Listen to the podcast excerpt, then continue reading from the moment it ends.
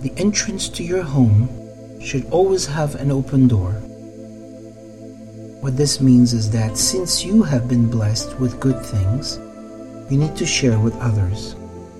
And not only does the sharing have to be constant and continuous, it has to be done with generosity and goodwill.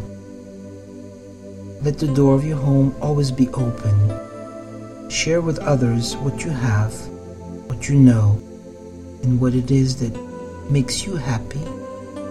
Also give it to others.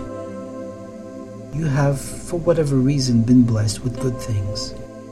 Why not share it? Why not let others also benefit from the goodness that you've been deserving? This will change the world and transform our whole universe to a place where life on earth becomes enjoyable. And this you should do without any restrictions or any look at the creed, color, religion, or gender. Share it with everyone.